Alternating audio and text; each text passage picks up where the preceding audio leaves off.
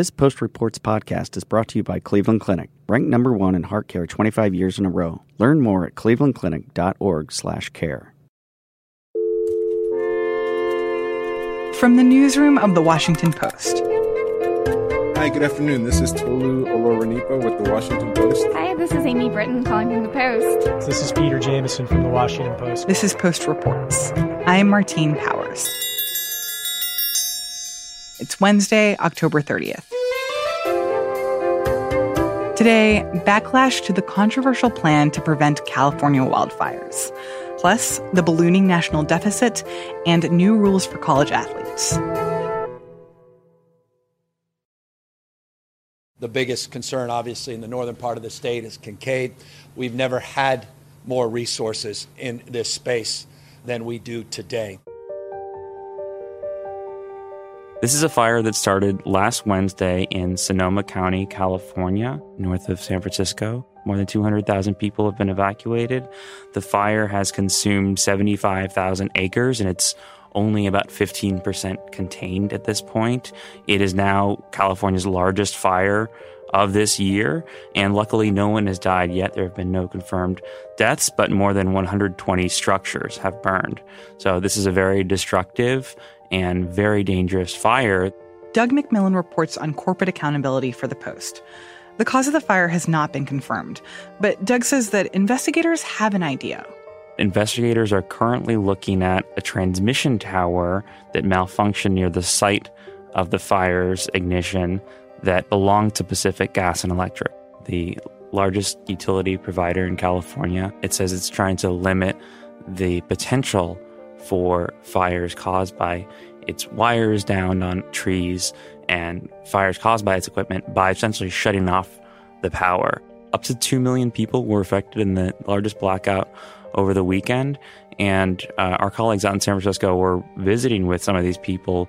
Gets down to 40s here, and it gets really cold, especially for my 18 month old. My name is Tyler Radak. I'm 29 years old. I live in Moraga, California, and I'm a nurse and they're essentially spending nights huddled around a gas fireplace to stay warm. You know, they have to wrap the baby in two layers of fleece. They are heating water and grilling food using a propane barbecue outside. Food is a big issue because we don't have any power, so you have to be careful when you open the fridge and freezer, and there's never really a deadline that you're given initially for when the power outages will end.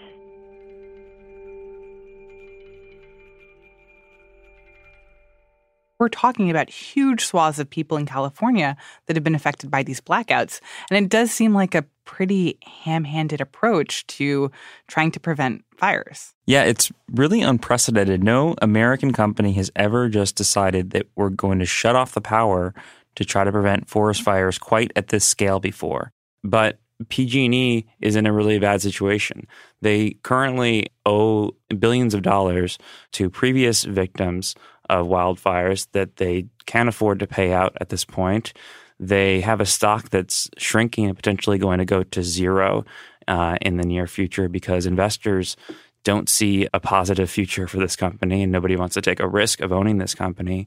And they are looking at some of the worst fire conditions that California has ever seen. They, they're having winds above 80 miles per hour. These are hurricane like winds. And this is probably only going to get worse because of climate change. Yes, only getting worse because of climate change. And PG&E sees the only solution to limiting the potential damage as just shutting down the infrastructure altogether. But isn't there another option? It feels like this can't be the only option. That's what I was wondering. As ironically, this is the place where, you know, you would want to see technological innovation address this problem. PG&E says it's doing everything that it needs to do to protect the safety of Californians in the face of growing threat of fire that's unpredictable. The solution to this problem looks like it may be, you know, putting wires underground.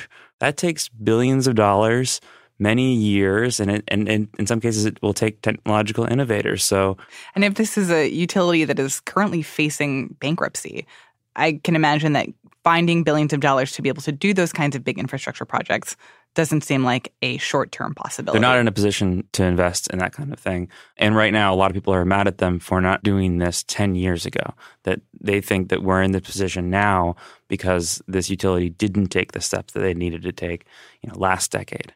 There aren't that many good ideas right now. And to put a fine point on that, Governor Newsom solicited Warren Buffett to come and take over the company. Warren Buffett has has not expressed any interest in coming to take over PG&E, but I think that illustrates how desperate the situation is where governor of California is just asking a billionaire to come and bail them out. So if Warren Buffett decides that he doesn't want to do that, then then what's going to happen? The analysts I talked to said that there's increasing likelihood that the government may have to take over PG&E, that you might have to structure it as a municipalization of this utility company, it would it would go towards something like how the government operates the water supply and, and water in California. There are a lot of downsides to that. For one, Governor Newsom isn't too happy with PG&E right now, and I think he benefits politically from the fact that he can blame PG&E. This is not the new normal, and with respect to the CEO of PG&E, this is not a 10-year process. Let me reject that outright. As a governor, you know, previously he was in Governor Jerry Brown's administration and he watched as PG&E did not improve its infrastructure, did not set itself up to prevent these kinds of situations from happening. So I think that there's some of the blame falls on state of California here and potentially they have to be part of the solution. The government taking over the largest utility in California poses some serious risks, which are, you know, if there are large fires in the future sparked by PG&E, it's the government's responsibility. Then you have some serious questions around how you're going to pay those out. It could destroy California's budget. This is, you know, tens of billions of dollars in liabilities that we're talking about. In California, you know, that that's a significant chunk of the state's budget. So, you know, this is going to fall potentially on the taxpayers of California responsibility when, you know, people say that that it's, you know, part of California's fault why we got in this mess. So it feels like there are no good options here. It's a lose lose situation. Doug, thank you so much. Thank you. Doug MacMillan reports on corporate accountability for The Post.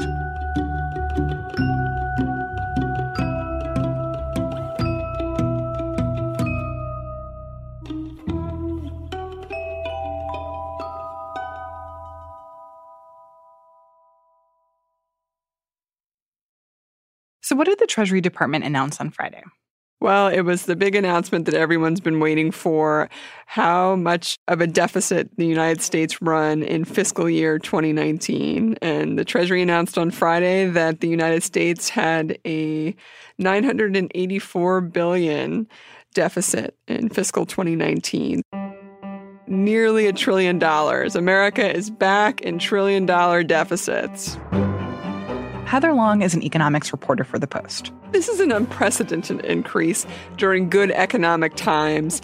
You know, traditionally, when the economy is doing well, if we're booming as much as the president says, you know, we should be taking in a lot more tax dollars from corporations and from individuals who are working again, and that is just not happening. And on top of that, both the president and Republicans and Democrats in Congress just keep edging up the spending. And so we are back in a situation where the government is spending basically a trillion dollars more than they're bringing in in revenue.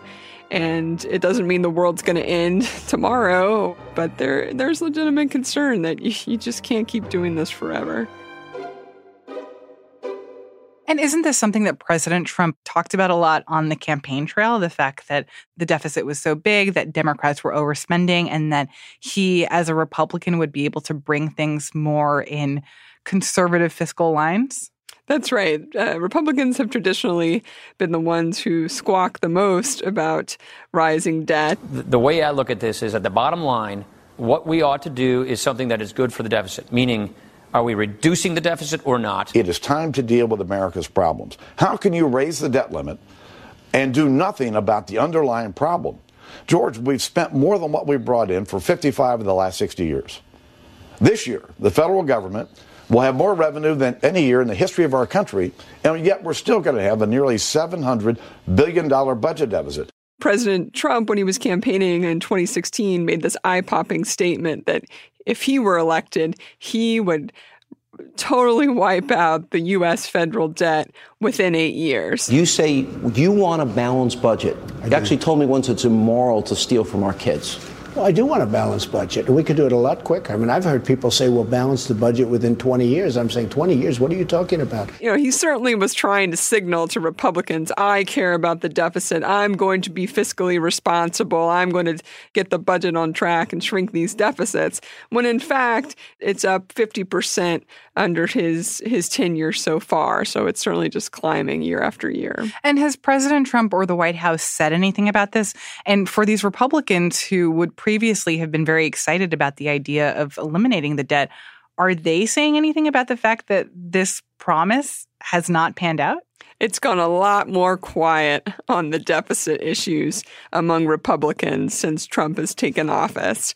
A number of people have pointed out that hypocrisy of Republicans caring about controlling the deficit and bringing down the debt when Democrats tend to be in the White House and then they go a little bit quieter when Republicans are in charge. I think you know what's particularly hurting President Trump is not only did he promise to eliminate the debt during his presidency, he and many of his colleagues were out there selling the tax cuts back in the end of 2017 by arguing that hey, we're going to reduce taxes for individuals and corporations and that's going to generate more revenue from the treasury. And again, economists across the political spectrum said balderdash. that's not how it works. That's not going to happen. And we are certainly seeing that in the numbers where revenue is barely up. And again, that's very different from you normally you'd see a big boost in revenue in a good economic year. So tell me more about exactly how the tax cuts have resulted in such a dramatic increase in the deficit. The tax cuts that the Republicans and President Trump passed certainly are not helping the situation. They were enacted at the end of 2017. They took effect January 1st of 2018. It was the largest corporate tax cut in US history and also a pretty substantial tax cut for most Americans as well. And basically it's costing 200 billion a year. And that is certainly helping to drive these deficits higher under President Trump, no doubt about it. But let's not forget spending has also gone up under President Trump. Spending on what? President Trump likes to talk about how he's boosted funding for the military and defense programs. That is certainly true. But in order to get that passed, Democrats in Congress insisted that funding for a bunch of domestic programs also increase. So basically, everybody in Washington shook hands and said, let's spend more. It's one of the few things they agree on. So, what have we heard from Democrats on this? Because I think that it's kind of an awkward position for them that, yes, President Trump is being what some would call hypocritical, but at the same time, a lot of Democratic candidates for president are talking about big ideas and big programs that would probably also increase the national deficit. Democrats are not going after President Trump over the rising deficits, at least not among the 2020 candidates. And the very simple explanation why is almost all of them want to spend more money. You know, you can debate how much more the deficit would go up under different candidates, but almost all of them have increases in domestic spending in a way that's probably going to drive higher deficits. So they've been pretty quiet on this issue, although many will point out that historically, the deficit has gone down under a number of recent Democratic presidents. If the deficit continues to grow, either under President Trump or under a Democratic president that might bring in a whole set of new social services that need to be paid for, what are the long term implications of that? Well, we're just in uncharted territory in the sense that there could come a time when the United States had so much debt that basically people around the world start to question whether we're ever going to pay it back. And if that happens, boom, overnight, there could be a crisis. At the moment, the United States can borrow money for very low rates, historically speaking. You know, the yield on the 10-year government bond is, you know, in the low 2%. This is nothing. This is peanuts to borrow right now. And the concern is do you get to a situation where people around the world who've been buying this debt, both in the United States and China, you know, in India, all, all around the world say, uh, we don't believe you're going to repay. And suddenly they're demanding really high rates. Like if you look at countries that typically can't pay, like in Argentina, you know, you're talking about like 15, 20% rates. And that would be a huge problem for the United States. Like overnight, funding dries up. We can't support all these programs. The real question is when does this happen? And we've written about the deficit a lot eh, at the Washington Post, both under President Obama and under President Trump. And we get a lot of emails from people like, why are you making this out like it's a horrible problem? You know, the United States can borrow debt really cheaply right now. Why, why, why wouldn't we do that to fund programs? And again, it's not a problem until it is. When it is, it's sort of a potentially irreversible problem that suddenly stops just about everything overnight. Heather Long is an economics reporter for The Post.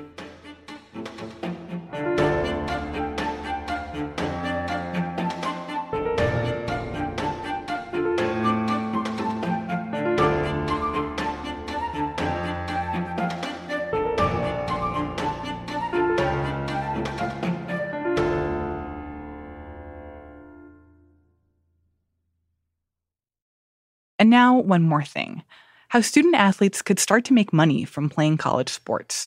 The bedrock principle of college sports in the United States uh, since the 1950s has been a concept called amateurism.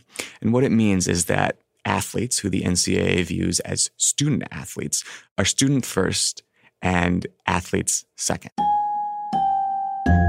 My name is Ben Strauss. I cover uh, sports media and sports business for the Washington Post, and I am the co author of Indentured, the inside story of the rebellion against the NCAA.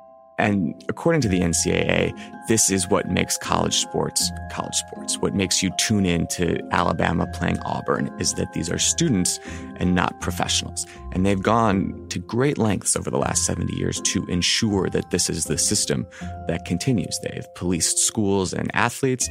They've fought uh, tooth and nail in court against any incremental changes over the years, you know, that would increase benefits to athletes. So, what the NCAA said yesterday that they are willing to consider, or that they are going to instruct working groups to consider how they might allow athletes to profit from their name, their image, and their likeness, is a huge departure from the way the NCAA has talked for really 70 years. So basically, for the last 10 years, there have been a number of challenges to, to the college sports establishment. There have been lawsuits. A football team tried to unionize. And essentially, it's in response to the huge amounts of money that are now flowing through college sports. This is a $10 billion industry. You have coaches that are making $10 million salaries. And so, you know, the optics, as well as the reality of college athletes who are driving this business not seeing any of the money begins to look a little absurd. But the NCAA has done a really good job of beating back these attacks. And so very recently, California passed a bill that would go into effect in 2023 that would allow athletes to, you know, sell their images, you know, do endorsement deals, partake in this economy that is, you know, proven to be, you know, very uh, lucrative for coaches, administrators, schools. A number of uh, states followed suit, you know, introducing similar legislation. There's discussion of uh, federal law. And so that is the impetus behind uh, what the NCA is doing. It's not a proactive statement. This is uh, very reactive to what's happening around the country. Now, the second part of that is what are they actually saying beyond the statement that they are going to consider this? And that's pretty amorphous. There is nothing actionable that they said yesterday. There are a lot of caveats in what they said. And so, what this means tangibly going forward, I think remains to be seen. You could have athletes doing endorsement deals for Coca Cola, for Nike, for local car dealerships, for local businesses, athletes getting compensated for a, a video game for college football or college basketball. Now, whether the NCAA and uh, universities are going to go that far down the road, you know, I think is still a question because in the statement you had, you know, words like consistent with uh, the collegiate model. You had words like benefits instead of compensation. And so I, I, think what's important to note is the NCAA really wants to maintain control of this system. This is not a statement or, or not an effort to sort of open the door to athletes, you know, being able to pursue their own uh, market value in a lot of ways. Ben Strauss covers the business of sports for The Post.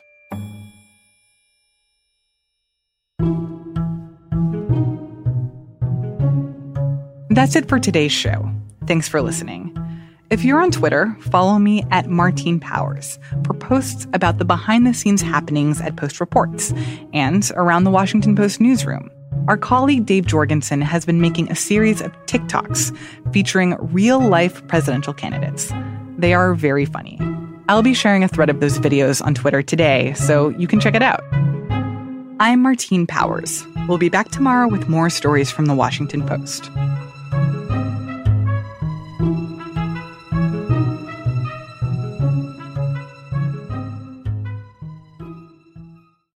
Hey, this is Christina Quinn. I'm the host of Try This, the Washington Post's new series of audio courses. The idea behind Try This is to become better functioning humans without having to comb the internet for countless hours. In our first course, we learned how to sleep better. Now, we're going to learn how to make our friendships stronger. I'll offer expert tips that are doable, and I'll keep it short. So let's do this. Class is in session. Find Try This from the Washington Post wherever you listen.